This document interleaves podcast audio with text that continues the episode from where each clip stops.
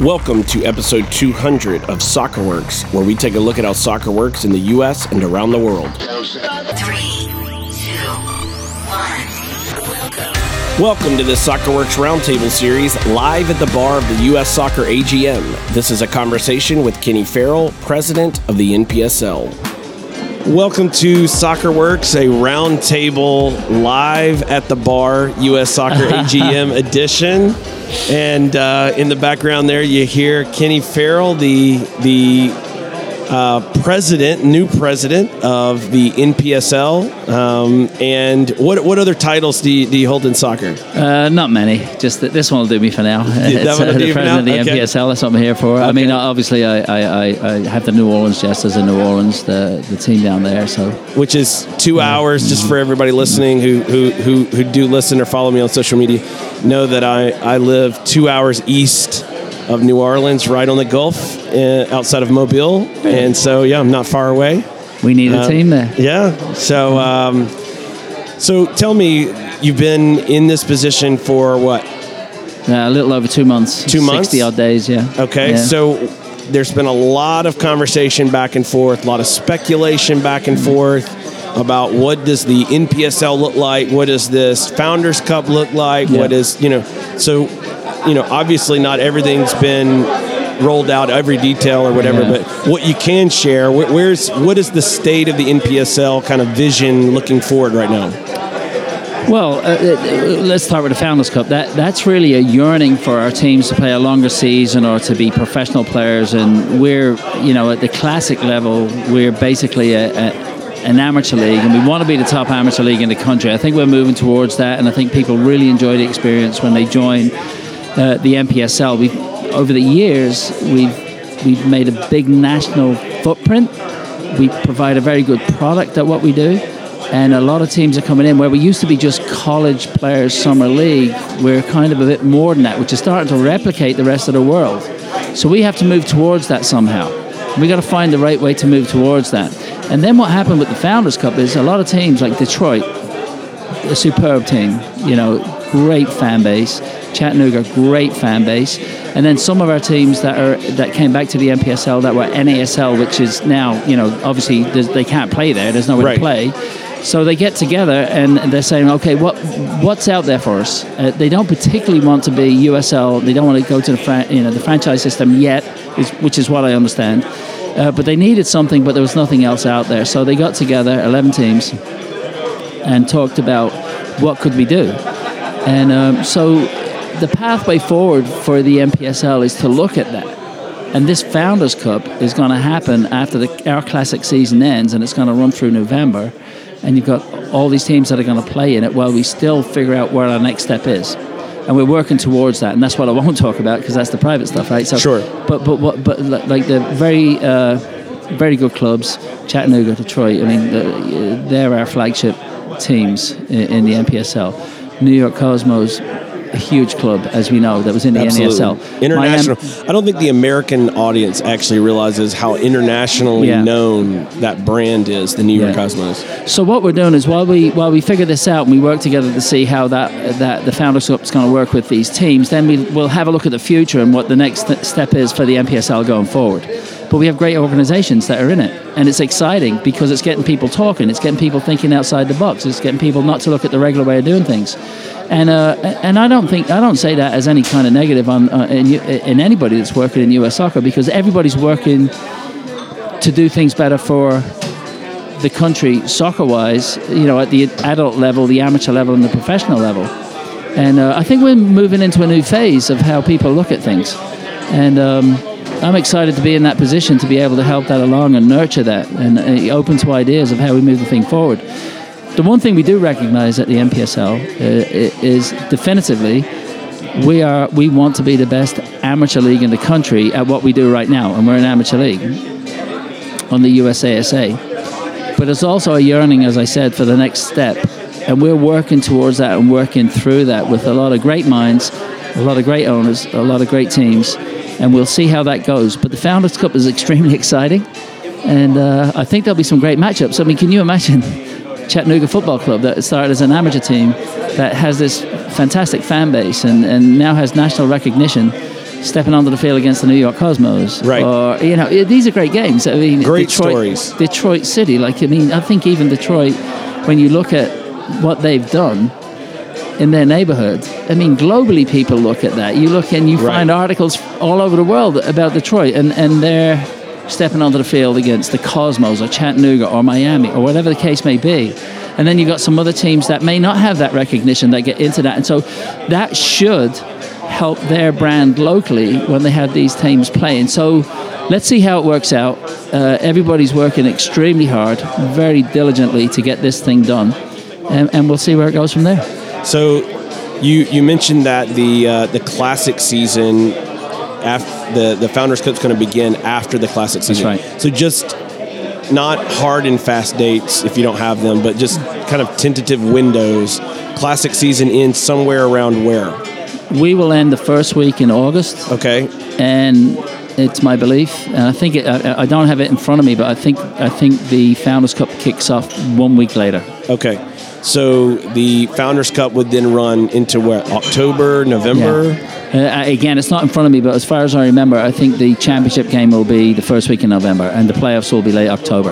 Okay. Uh, okay. But again, don't hold me to that. But I think that's correct. Okay, so um, without without prodding into private discussions, um, and I know that you guys have been having those for quite some time now, and a lot of friends in the in the league and the ownership of the league, and, and, and uh, full disclosure here, you know, worked with you guys last year when it was running Eric Wynalda's campaign for president of Right. Soccer, and you guys were so supportive in that. Thank Right. you again for that without getting into any kind of disclosure issues, I don't want to do that. I don't want to press you for that. I'm not going to ask you for that. But looking down down the road years, so let's not even look at concrete plans of what 2020 or 2021 looks like, but just down down the road years, you've got clubs like Chattanooga, like Detroit, um, you know, your own own club, the Jesters, have been mentioned in, in the past of having those kind of dreams and aspirations. Stockade, you know, has these long term ambitions as well, Yes. and so many other clubs, great clubs that are a part of the NPSL that that aspire to dream, and and looking for how do you how do you service that? How do you accommodate that? What you know. Uh, how do you how do you make those dreams become reality? What are some of the things in a broad general standpoint do you guys look at when you're considering possibilities for what the NPSL looks like down the road? Well, uh, I'll take it a bit uh, broader than that. I think Okay. I think that we have a franchise system that looks very healthy and very stealth. The franchise system is Major League Soccer, and anyone that wants to tear that down, you can if you want. But at the end of the day, they've done a fantastic job. If you were working on that side of it, you're looking at it, they've got these stadiums, they've got the big teams, they're getting big players, and there's money rolling. So, and then you've got the USL to put together a system on a franchise side that a lot of people don't want to become part of the USL. They don't want to be the the franchise, but that's that's not to, to, to denigrate their system and, and, and what they do Sure. what we have on the uh, independent system side, like the independent leagues, is it appears that we have, uh, in my opinion, just if I was to look at from 35,000 feet, I'd say you've got a kind of it start the, the, the nation is starting to organize itself. If teams and le- it's not teams, if leagues start to define where they're at and become better at what they do, more opportunities going to come from it. So.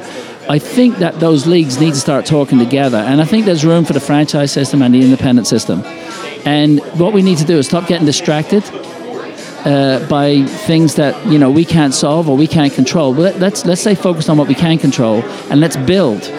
And let's build and let's stay away from the distractions and let's put the energy into the positive things that we know are out there. And if better if better minds, you know, get it, get in control of these things and can talk together, we could probably organize an independent system that that would be very very successful. And I think that U.S. soccer, uh, to me, I think they'd be open to it if we had two systems, uh, independent soccer and the franchise system of soccer. I think that would be fine. You think you, you you think the federation would be open to that, or Yeah, I don't think I don't think they, they wake up every morning thinking how they're going to stop, you know, independent system soccer happening. I, I'm not. I don't buy into that. A lot of people do. I just think that, that everybody's too busy, and then people are protecting their own territories. Sure. And, and I think like from the NPSL side, from our staff, our board of directors, and from everyone, we're very confident in what we produce and our product, and we know we've got to get better at it and and. and But there's also other systems out there that that could come together and develop a whole system of independent soccer. It's not our business if, if somebody else wants to run franchise. That's fine. There's nothing wrong with that. I mean, that's what their business model is. We can actually put this together, and I would like us to start thinking in that manner long term while we take care of something that we think is, is one of the best independent leagues in the US. The, what we've done over the last five or six years to get this national footprint is what gives us the opportunity to think and look at other things. So let's let's stay focused on the things we can accomplish, and, and let's work towards them. And I think the independent system of the leagues, end of the day, is something I'd be very happy with if we move towards that. I know I want to move towards that. I want conversations to be in that direction. And then when you do that and you become successful at it, people have to look at you and ask you, and, and then you have more power to to to talk and change the, the look of soccer long term. So when you use the phrase independent system of leagues, we're Yeah. talking about connected Yes. sporting merit connected leagues, right? Yeah. So the um, looking at the current landscape of the NPSL, right? You, you we've we've touched on a few of the um, really the the top two kind of PR clubs, everybody champions, right? They're, always going Chattanooga. They're always talking Yeah. Detroit, right? Chattanooga, Detroit. But there, but there are a lot of clubs, other clubs that have built really good brands, communities, uh, connections, growth, uh, etc. I was, I was talking with someone the other day about um, this idea that if we can, um, with independent clubs, like you know the clubs that are in the NPSL, for example, and, and other clubs that are independent that may be in other leagues, or maybe there's some some some people that are looking to form an independent club, whatever. Um, if we could scale the work, learn from these examples that you guys have done, Chattanooga's have, have done, Detroit, Stockade, um, and, and other these these NPSL clubs have done, for example. Learn from those things and then begin to replicate similar success. Yeah. You know, especially in terms of the business scale, where where things are starting to be self-supporting and substantial in terms of operations, where you can actually dare to actually dream about maybe we become professional one day kind of thing Yeah. where right now we're a ragtag bunch of misfits you know we Yeah. throw a team together if we could scale that from say a handful to 20 30 40 50 i think in a very short order you're having a very different conversation about what the landscape of an independent system of leagues looks like you know You're, you're exactly right. You're exactly right. That, and that's what we need to be looking at is you know can we can we develop that over a period of time? The one thing about the NPSL, uh, the Classic League, is that we, we operate an excellent league, uh, staff wise, board wise, everything else. It gives us the strength to do other stuff. And what you're talking about is stuff that when we take care of what we do, then it gives us opportunity to do those other things. How do we support those other clubs? How do we learn from those other clubs? How can you do that? uh, You know, I'll just pick a, you know Toledo, Ohio. How can we do that in these other uh, parts of the U.S. where this level of soccer that has the ambition to go up a step to semi-pro, to pro, to full pro, to Division Two, Division One? How can we do that? Do you really believe in that right now on the independent side? I think people in the back of their mind would really, really like it to happen. But who's going to start talking about making it happen? And where's the support system for that? That has to come from organizations like ours who have to expand and say, okay, let me help you, or we can work with. If you're working with us, look, we're going to work with you to help you develop that. Because a lot of people want to. If you look around the world, I don't care what level of a team it is, most of the teams in the world, if not all, outside of the US, grew out of communities right community clubs community clubs, whether it's Manchester United or whether it's Crewe Alexandra, which is down the street from Manchester United, it, it doesn't matter. They grew out of communities. That heartfelt ownership of that team is what I see soccer is, and that's what the independent system is. Now, we cannot just ignore that there's a franchise system because in, the, in America, outside of soccer, the franchise system has worked for many, many sports. But we, I think there's room for both. And I think we uh, are probably strong, most strongly positioned as the NPSL to help foster that growth And this Founders Cup is a part of that. Is let's, let's have a look. Let's see what we can do. And can we grow our organization that can help that? And will other parties come in and work with that? And if everybody defines their level or creates a new level, let's make that work. That's where we need to be. And not, let, not just, you know, get distracted by what anybody else is doing. You've just got to respect people for what they're doing. Let them go do it. But let us develop this. Right. So when we when we look at community clubs and we look at making them stronger, one of the things that I've noticed in following um, soccer around the world, especially in Europe, and and traveling to Europe and going to matches, visiting clubs, you know, watching uh, environments where my son is training and playing in international tournaments over there there is also not just a community aspect, but there's a generational aspect. Yeah. Right? So you've got your senior team, but you're also looking at your reserves and your U23s and your U, U19s, yeah. so on and so forth, all the way down, you know, through the, the, the word that's so often used in America, the academy, right? Yeah. Um, as part of this conversation or looking to the future and building out independent you know league soccer in America. Is that part of the conversation that you guys are sharing and, and, and debating and tossing around? Is the idea that hey, we we go uh, beyond just a, a first team uh, league of maybe you know yeah. community club, a, commu- a, true community club that's also generational in, in, terms of you know having some academies associated or, or a part of what we do. Yeah, I think it has to be, and and I think what's you know, the way the game has grown so quickly here uh, over the last 20, 30 years with youth clubs and massive youth clubs and amalgamation of youth clubs and all this kind of stuff. It's it, but they're still even though they're out there, they're really just independent systems working together, and it, like it's sporadic. Right. There's a club here, there's a club there, there's a club there, there's another club here, there's another club here, and they're not affiliated really to anything, right? So it grew out of recreational soccer. USYSA has a big regional you know, 10 different age groups or eight different age groups with, you know, so many states. I understand, I get it, I right. get that. But when you get down to how are we going to produce, at the end of the day, world class players in this country, how's our national team going to win a World Cup? Let's be focused on that and start there and right. work from there backwards all the way down. Yeah, if you look at other countries, the youth clubs are affiliated. It doesn't matter what town you're in it might be a Division Four level pro team or a semi-pro team. The youth club is attached to that. Right. They're the first people to scout the kids. Right. Their best coaches want to get into the pro clubs. Right. In most countries. So, and they've got to lend their ability back down to the youth. Uh, they're working, no matter where they start, they want to work up the ladder, but the ladder's not connected. So, what you're doing is you're leaving it behind. If we want to find the best talent, train the best talent, develop the best talent. It's all got to get connected at some stage. And that's a conversation that needs to be had. And that needs to come from the top down. You can't be in your community, you know, just say, just talking about this and trying to educate parents who pay the bills or clubs who are doing extremely well financially uh, because they run their own little, their own system. Right. They don't need to go anywhere the conversation needs to start. That that happens everywhere else in the world, and there is a connection. And the best players and the best coaches all, always seem to come to the top. And if if you're if you come through a youth program that's that's a recreational program somewhere, and you make it into their academy, and then all of a sudden you're looking at playing in their reserve team, and it might be a low-level team somewhere in some country, even the U.S. Right.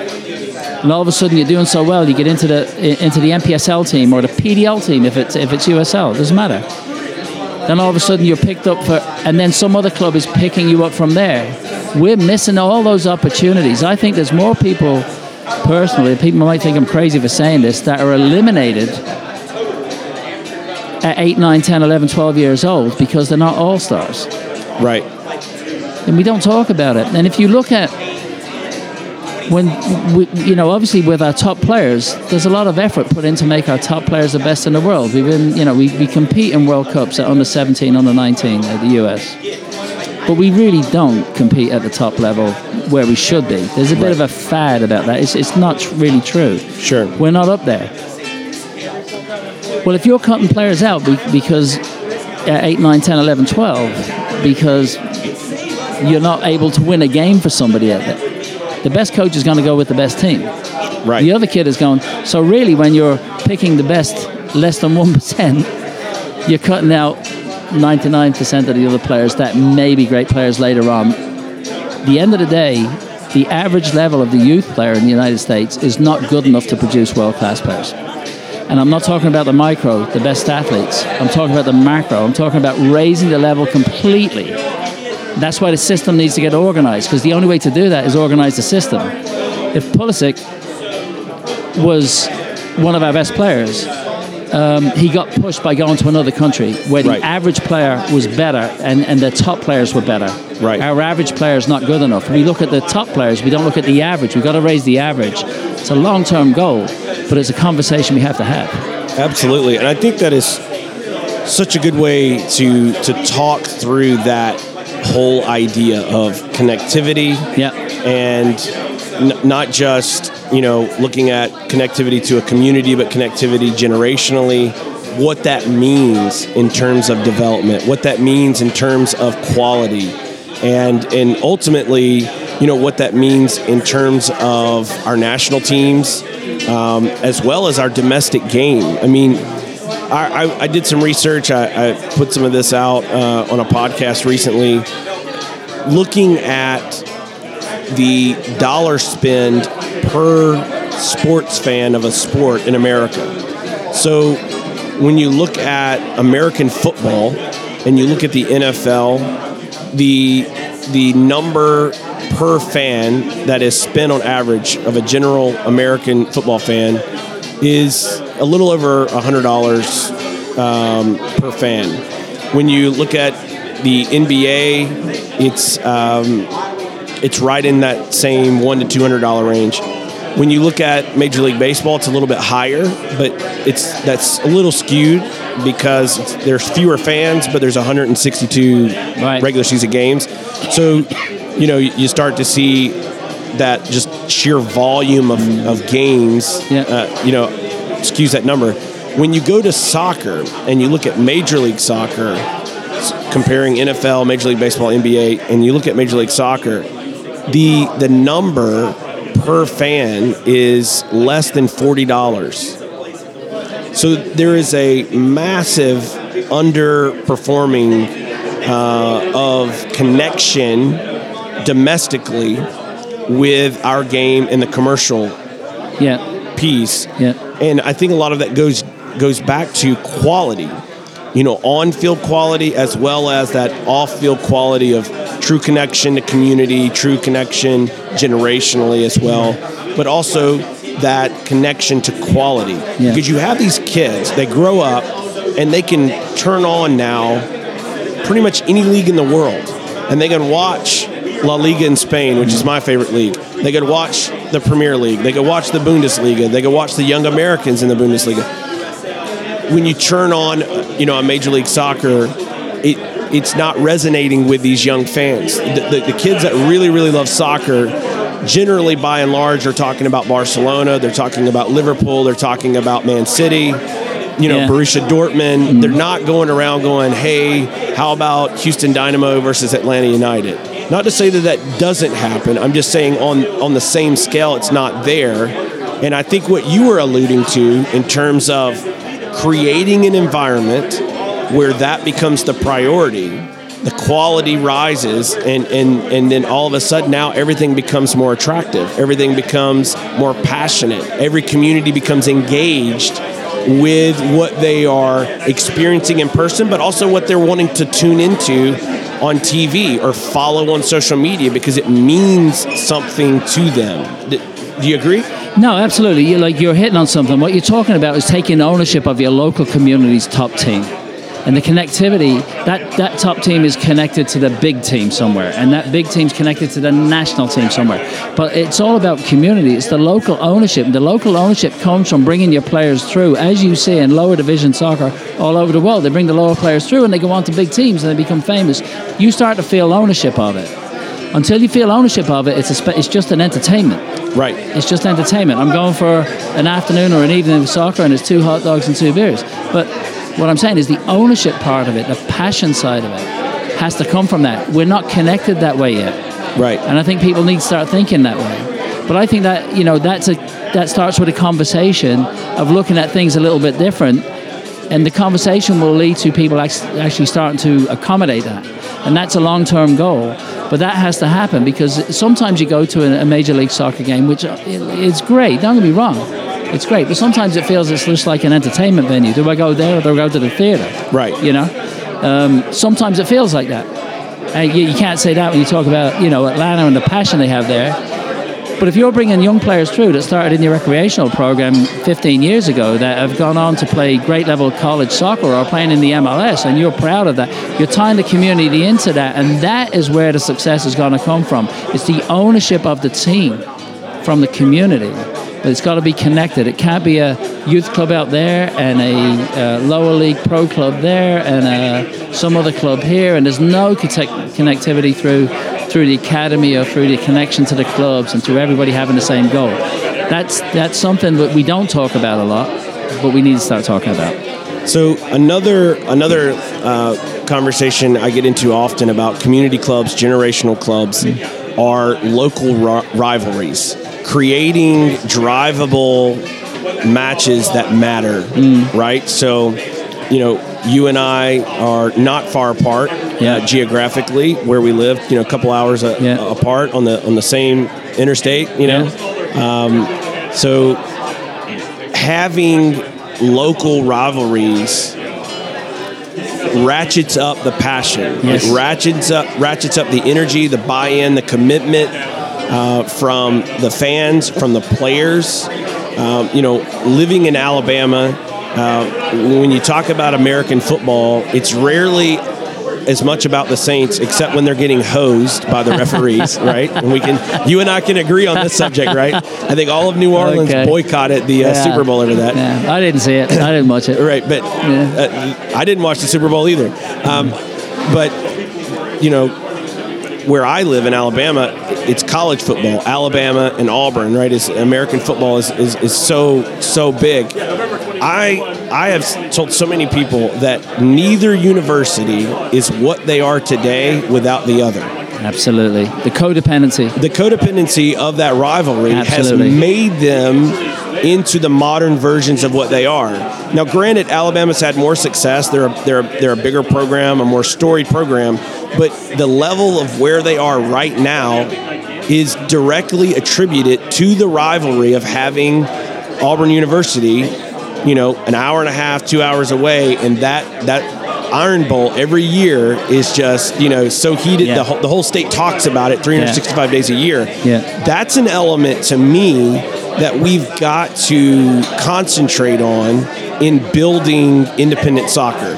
Is Yeah. not just going, how can we find a team to go in this city, but it's like, how can we find a team and another team that's close by? Yeah. So you create that back Yeah. and forth Yeah. rivalry. You know, you've got derbies and you've got classicos and you've got everything in soccer that drive the pa- they drive every other game in the season because you're waiting for that one. Right. You know, and it's your passion is like the T-shirt you buy, the Christmas presents, the birthday presents. Everything is of your color, right? Uh, Whether it's Alabama or or, or, or, whatever team Right. that is their biggest rival, LSU from where I'm from, Right. is a massive rival, right? Absolutely. So uh, Mobile, New Orleans, uh, you know, we should have that. We should have a better Gulf Coast region with the NPSL, uh, which we don't have, which we're striving to. But that that passion will is better for business one, but it's better for the sport overall. And it's I'm talking about ownership, people taking ownership of their teams and getting involved in their teams and being passionate about their teams and. And, and when things go wrong, they'll be critical of you. And when things go right, they'll love you. Right. And uh, they'll work hard from nine to five every Monday to Friday because they want to see that game on Saturday or Sunday. They live for it. This is their way out. This is their passion. This is their, this happens all over the world. And once we recognize, and I think people do, when are we going to start? Mo- you got to start with conversations first. Right. And everybody's got to be in the conversation and say, you know what, you're right. That you're right. That's how it is. Now, how do we get there? Now, tactically, how do we get there? But you know, philosophically, this is what we should be doing. This is the answer. Right. And uh, so the conversation has to start. Like at the NPSL, you know, I know we've got a great opportunity because we're a very strong organization to have these conversations. We're not fearful of anything, and we're respectful of most. But we will have the conversation, and I'll continue to talk about it. And, and as long as I'm here, I'll just keep talking about that and see if people will move in that direction. So, how long have you been personally involved with the NPSL uh, as a as a club? You know, obviously, I know you, you were on the you were on the board before you became Yeah. president. How long have you I been associated with the seven or eight years. Seven or eight years. Yeah. Okay, so in the seven or eight years that you've been on the board, and now kind of preparing for 2019 and then into the future, what has changed? Where have you come from in seven, eight years Well, to for now? the, for the NPSL, when I first went there, it was it was had no national footprint. Um, I don't think it was really defined as a league as to what they were. They didn't know they were basically a renegade league that didn't want to be part of something else, and you know the passion kicked it off. And then we started to put some um, we started to put some vision on what we could be and where we where, where, where we could go. And our decision, strategic decision making, was based about building a national footprint having the ability for teams that did not want to be in a franchise system to be independent teams that could play in a league and do the same thing. So we did that well. So we had to identify that we were about player opportunity, and we, we didn't run the combine this year because we have the Founders Cup starting, and we ran the, we, we developed a, a player combine uh, over the last four or five years where honestly players want to play because they want a, a chance to go somewhere. If they're their best players and they can represent their region or they can we developed that. We developed a, a national tv show that reflected on every game across the country. We were having games filmed and showing highlights and everyone was connected together.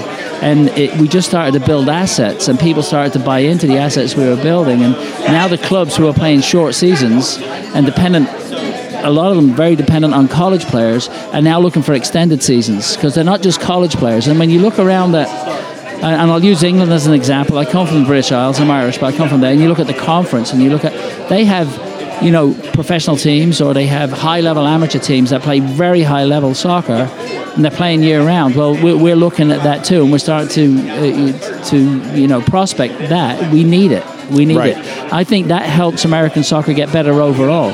But understanding where you are in, in the game is very important because I, I often talk to people that uh, have something going for them and then they start saying, well, we can do this, we can do this, we can do women's, we can do kids, we can do this, we can, we can do everything. No, focus on what you do and make it better and keep improving on it. And then if we keep doing that, we'll get organized naturally, right? And everybody will benefit from it. And I hope we can go that way. I think the the, on the myself and Joe, when we were when we were organizing this, is it, we I think we did well. I mean, not I hate to you know pat ourselves on the back, but we did a great job developing a national footprint and something that everybody could benefit from if they played in the league, and the value of getting into our league was there. It wasn't non-value; it, it's real value. You see, they're in it. It's there, and we want to move that on to the next level because it's given us the opportunity to do that. We're trying to figure out what that is. Right. We're looking at that through the Founders Cup, and fair play to every team in the Founders Cup that has taken, you know, some risk. To be honest Sure. with you, to go and do it. So let's make it work, and and then we'll, we'll figure it out as we go forward into 2020, 2021, and maybe if we, you know, if we if we all listen and talk to each other, we'll get great ideas out of every organisation in the country because it's the only way it's going to happen. At the end of the day, you know, I say let's produce world class players and let's win a World Cup. Every one of us has a piece in creating that right. and we have a responsibility for that. So, with that in the back of your mind, is you can only do what you can control and be good at. You can't worry about what you can't control. So, make what you do the best it can possibly be, and work with the others that do other stuff. So let's let's look let's like change the perspective and let's start working together to make that happen. So I want to ask a, a um, procedural question. Sure. So looking at the U.S. soccer bylaws and policies, Yeah. the um, it allows for any club in the country to sign a professional player and um, and register that contract. Go through the. They have a process that you know anybody out there you can download. You can find the bylaws and policies. You can read them, and it walks you through the process. It's you know that part is.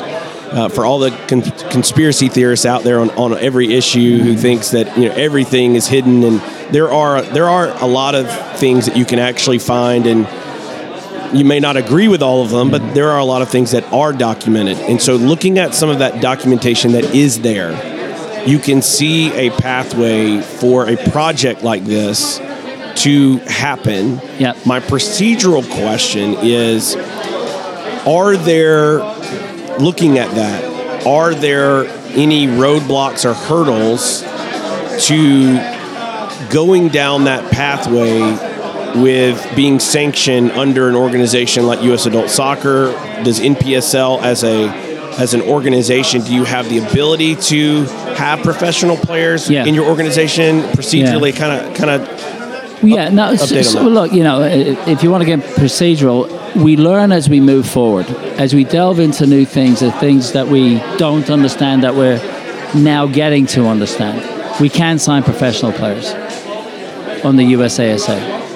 It really comes down to how are they insured and what's your insurance policy, right? So, US Soccer will consider a non-paid professional contract as a professional player and you have rights to the player, as I understand it. But the insurance company mightn't think the same thing. They, they, we, we, if you're on a pro contract and non-paid, from what I understand, an insurance on the USASA, we, we will be covered.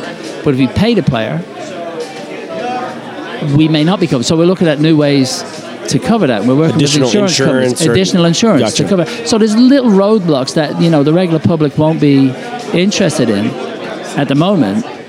But when you talk about procedurally, yeah, they are, there's all, and there might be something else comes behind that that we don't know. But what we do is take a look at that and say, how can we fix it? It can always be fixed if you've got the right people trying to figure it out Right. and I think we have that.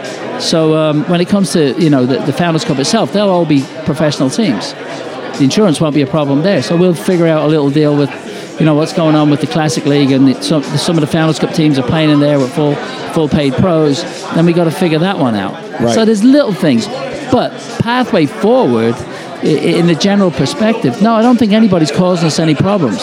Uh, U.S. soccer is not causing. Nobody's worried about that. that. Everybody's okay with everything that we're doing, but we will have little things Growing that we pains. have. We'll have growing pains. Right. And what we do is every time we find a growing pain, let's deal with it, take it, sort it out, find the answer, find the solution.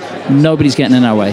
Right. You know, so with that, no, I would say nobody's getting in our way. No one's trying to cause a problem, but we will find little problems here and there that we have to figure out a way to solve it because we have not been in this realm before. So, So, So- as you are going through the growing pains, you're planning, you're looking. We've talked a lot about you know independent, connected soccer. Um, have there been have there been and you know you may not be at liberty to, to, to discuss, but have there been any conversations about working with other leagues? You don't have to name them, but other leagues in the country and, and connecting with them from a league to league type of connection. no, I think there's been an over, I think there's been a general conversation that goes on about the independent soccer leagues, but there's been nothing official. Nothing official, nothing No. substantive. So, coming to this AGM, Yeah. much different than last year's Yeah. AGM. Yeah. Um, you know, last year's AGM, there was all this hype, pressure, energy, eight candidates, presidential election. I wish I was here for it. I wasn't. Right. it was it was insane Yeah. in terms of the, the, the pressure and the and the and the energy. This year's AGM has been much more subdued. It's been more of a procedural. Go through the motions. We got Yeah. a few things we you Yeah. know want to check off, whatever. Yeah. Looking at um, you know these these last few days, one of the sessions that I thought was most positive from U.S. Soccer, and anyone that listens to my podcast knows that I'm always looking at soccer in America and how to do it better. So sometimes, or in some in, in some people's minds, maybe all the time, or a lot of the time, I'm critical of you know a league or the federation or you know certain decisions, policies, mm-hmm. but it's always from a, of a, a viewpoint of how do we become the best version of ourselves. That's always what drives me. Right. Is how do we become the best? And so I want to I want to give a little credit where credit is due, and I think you were in there for at least some of this. Um, today, the U.S. Open Cup Q and A, where where the committee was having a meeting kind of Yeah. conversation, they were Yeah. open some ideas. That was probably the most positive um, meeting of this uh, AGM that, that that I saw uh, personally saw. Um, I, I, I liked some of the things that they were at least discussing. Right, nothing settled, but Did did you from, Yeah. from what you heard? Did you like some of the things that they were Yeah. were discussing? Yes, uh, I, I did. I, I think these are indicators, right? So I, I'm not, you know, a member of U.S. Soccer. I'm sure behind closed doors and everything that went on last year, they're like maybe we're out of touch, you know, with, Right. With maybe we're out of touch, and uh, and it start like introspecting a little bit, and you've got a change in leadership, and and that's not to blame the last people who were there. You might have got separated a little bit, but when I assess uh, uh, everything that I've come here to, to view, basically, I'm looking for indicators as to how we move our organization forward. So I'm wide open to indicators, and what what I saw today in that meeting is that there's a change. Right. That they're open, they're listening, and they're genuinely listening. They're not listening, you know, for the sake of it. And and um, I, I, I think they mean business. Now, look, actions Speak louder than words, but Speak louder than but the words. words were good. That's the words, what I took. The words were very good, and their actions will speak louder. And um, I think they've been very open to it, and I think it was a very honest meeting. I think it was. Uh, I think they truly want to do the right thing with the U.S. Open Cup, and they want to listen to people that want to give them show us how to make this happen. And I think they want the U.S. Open Cup to be like for, for people, as we said earlier, take ownership of it and, and, and be you know really proud of it and, and, and live the dream of making the next round. And, and all these things were in there, right? So I uh, I'm with you on that. I'm on. I, I I came away feeling positive about that, and I think that's an indicator, hopefully, as to what's happening all across uh, our Right. governing body. So as as you uh, you we want to kind of wrap up the AGM and in this weekend.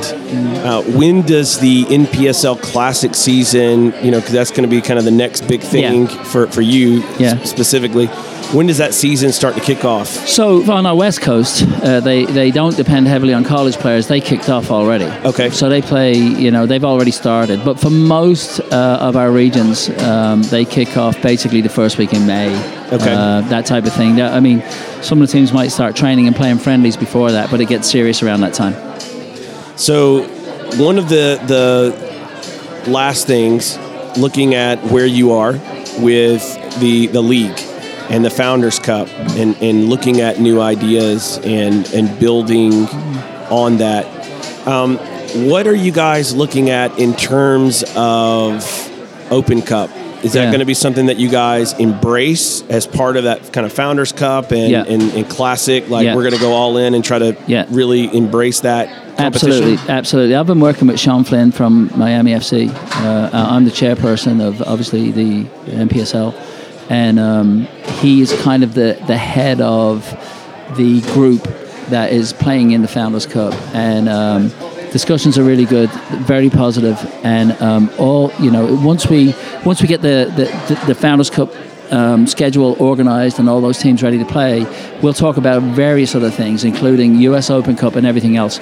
Look, the Founders Cup um, and all the energy that's going into it, these guys are taking a risk, by the way, you know, and you got to admire them for it. They want to move it forward, and they could easily jump into the USL, a lot of these teams, or do whatever they, they need to do. But this, this is, if this is done correctly, um, and we work hard, and it won't be because it'll be imperfect. Because anything you start up with will be imperfect. But but they're, they're brave teams that are trying to move this thing forward, and we're going to operate the league for them. Basically, they're an independent organization. They're they're a separate corporate entity. Even though they play in our league, they're a separate corporate entity, and we're going to manage it through our staff and operate it through our staff um, and, and our organization but we they also play in our league. So it, it, it, it kind of fits in.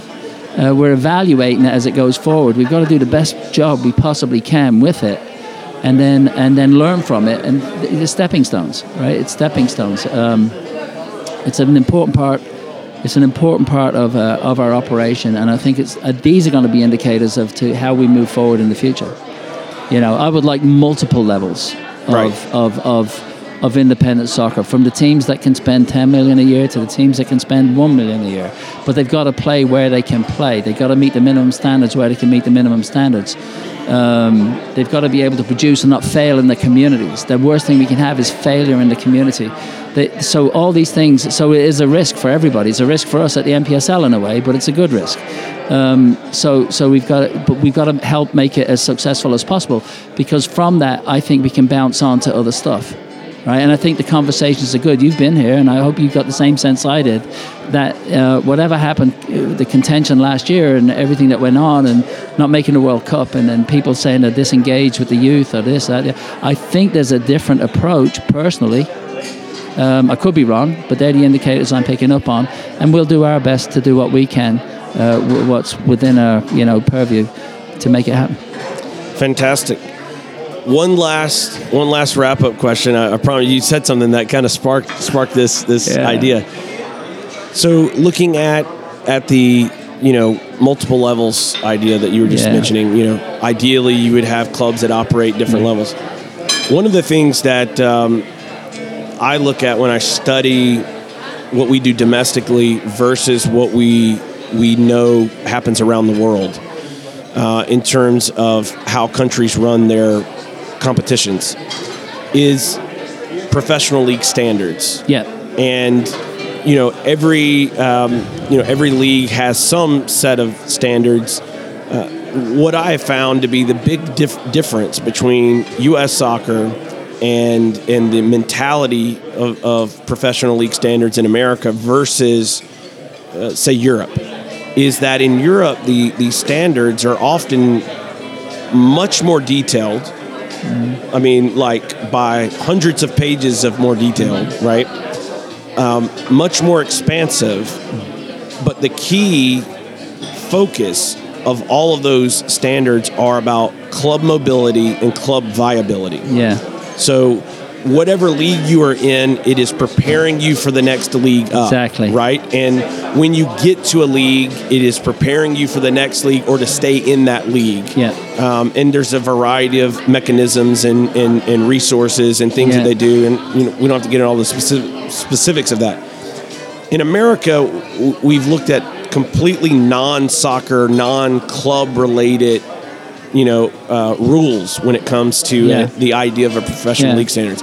Uh, in the way that U.S. Soccer has constructed them for what they classify as professional leagues, Right. and, and, I don't even, I'm not, I'm not bringing this up to even go into the U.S. Soccer professional league Yeah. standards. I'm, I'm bringing this up to look at what, what NPSL looks like when you're looking at multiple tiers as an ethos, as a um, a core kind of foundational principle, something you aspire to. Is it more akin to looking at inspiration from what you see working in England and Spain and Germany in terms of preparing clubs for where they are Yeah. and where they want to go Yeah. versus more arbitrary? No, it's a uh, kind of question. Thing? Uh, it's a di- and I understand what you're saying because, like, professional league standards. Let's be honest, they're, they're artificial, right? They're, Correct. uh, I mean, they're created by people that don't own teams. They're created by people that you know, and and and I'm actually not knocking those people for doing that because they had to get somewhere Right. after the World Cup in 1995 or uh, 1994. They had to get somewhere with a Division One team, and if you understand that, so you you kind of know how it came to that Sure. right? So on the other hand, you have the team that can come from nowhere, a Wimbledon, Right. that goes to the Premier League in four straight seasons Right. from non, you know, from conference soccer in England.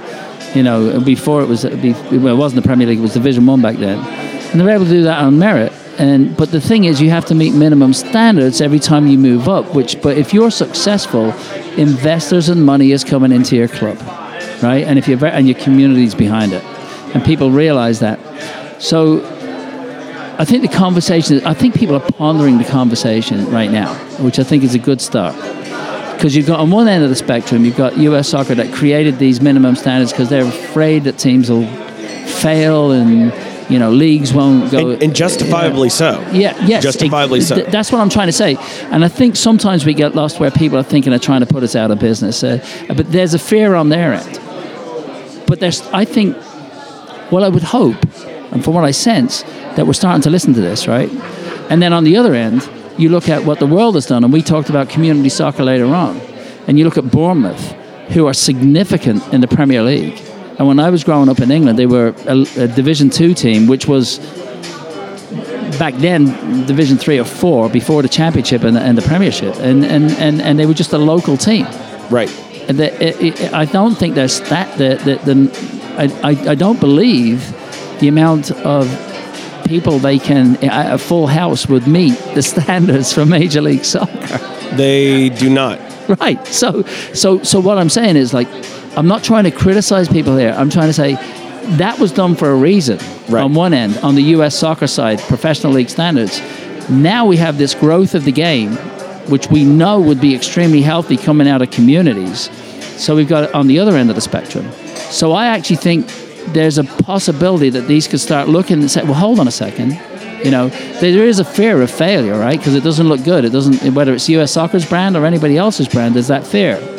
I think that can start moving together. And, and I think the only way we can do that is by respecting each other and where we came from and then having a conversation about it and say, you know what? You're probably right. You know what? You're right as well. And then when you look at those things, say, okay, how do we do this? That's the best way to get the solution. That's the best way to get the solution. It's not by throwing bombs and, and everything else. We found that out. Right.